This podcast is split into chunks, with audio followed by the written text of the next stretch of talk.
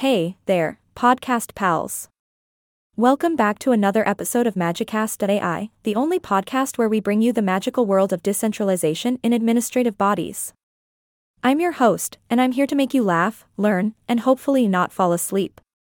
Today, we're diving into the intriguing topic of Comune N U Decentramento Amministrativo.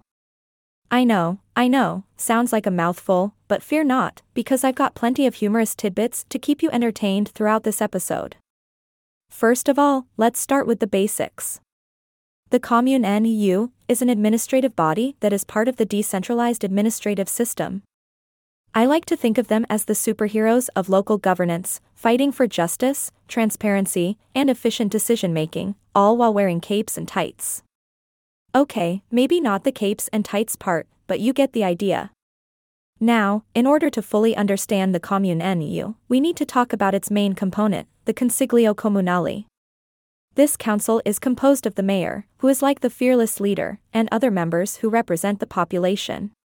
They come together to define, adjust, and periodically evaluate the implementation of the programmatic guidelines. Think of it like a team of Avengers, but instead of battling aliens, they're battling bureaucracy.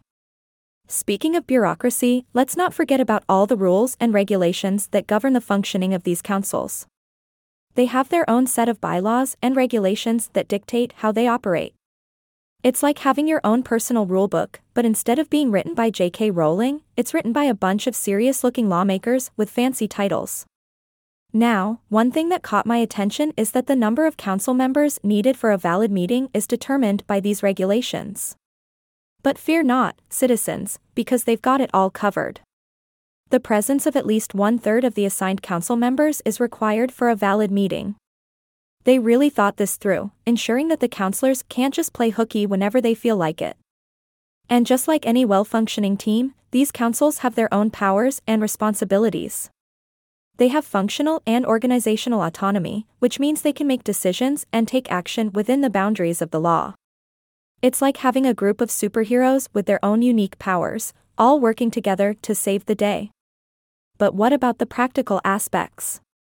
How do these councils make things happen?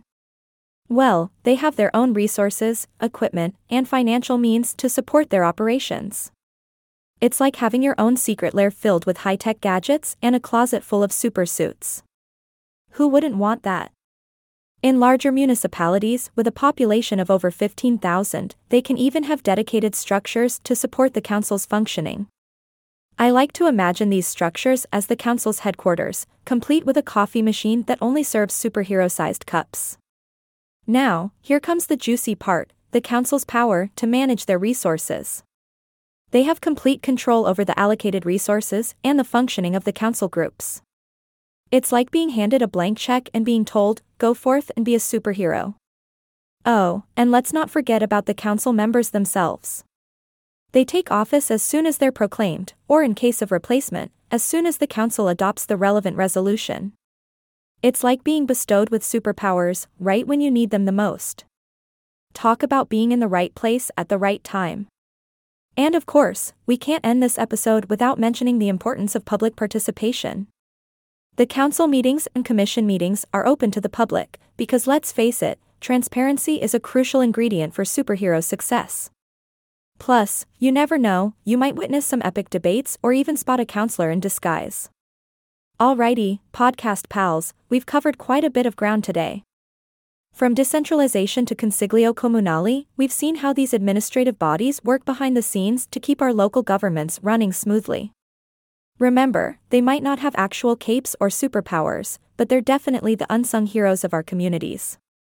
And with that, it's time to wrap up another magical episode of Magicast.ai thanks for joining me on this journey through the world of Comune U Decentramento Amministrativo. I hope you had a good chuckle and learned something along the way. Until next time, keep questioning, keep exploring, and keep discovering the magic that lies within decentralized administrative bodies. This is your host, signing off with a big, superhero style laugh, ahaha.